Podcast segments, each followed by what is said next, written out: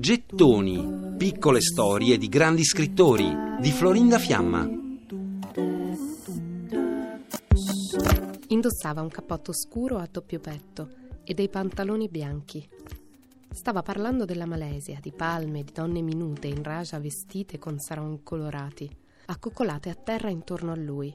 E lui stesso, a gambe incrociate, insegnava a quelle mogli minute a usare la macchina da cucire la sua goletta era ormeggiata a una banchina fradicia e portava dalla stiva un carico per metà di fucili, nascosti sotto l'altra metà di macchine da cucire. Questo delle donne malesi è uno dei racconti preferiti di Joseph Conrad.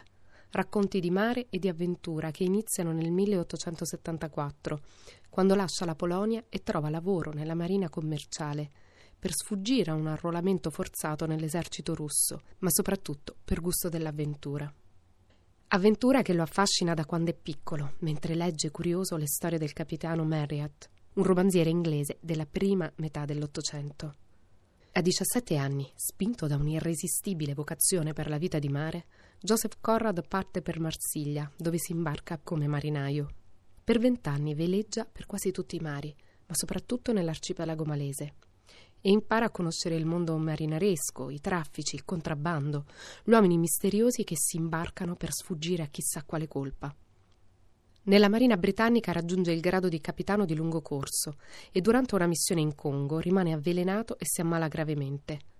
Quando finalmente riesce a tornare in Europa, Conrad viene ricoverato in Svizzera, nell'ospedale idroterapico vicino a Ginevra, dove era morto Maupassant inizia a pensare a come impiegare il resto della sua vita, visto che non potrà più fare il marinaio. Quando si sente un po' meglio, vede nell'edicola della stazione di Ginevra dei volumi gialli.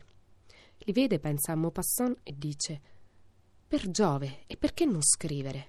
Scrivere, forse, ma in quale lingua? Conrad racconta che fu al porto di Rouen, di fronte all'hotel in cui Emma Bovary di solito incontrava il suo amante, che ebbe un sussulto e guardando dall'oblò vicino alla porta della locanda comincia a tradurre in inglese delle frasi del romanzo di Flaubert. Raccontano anche che Conrad era incuriosito da un personaggio che vedeva sempre fermo sul molo di un porto sperduto, ad aspettare qualcosa, e decide di cominciare da lì a raccontare la storia di quell'uomo. E così affronta le pagine bianche della copertina di quel volume giallo che ha comprato all'edicola.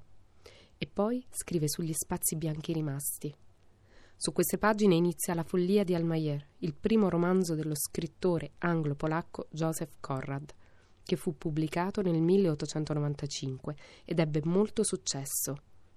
Ed è nel porto di Rouen che Conrad decise che avrebbe scritto libri e che l'avrebbe fatto in inglese.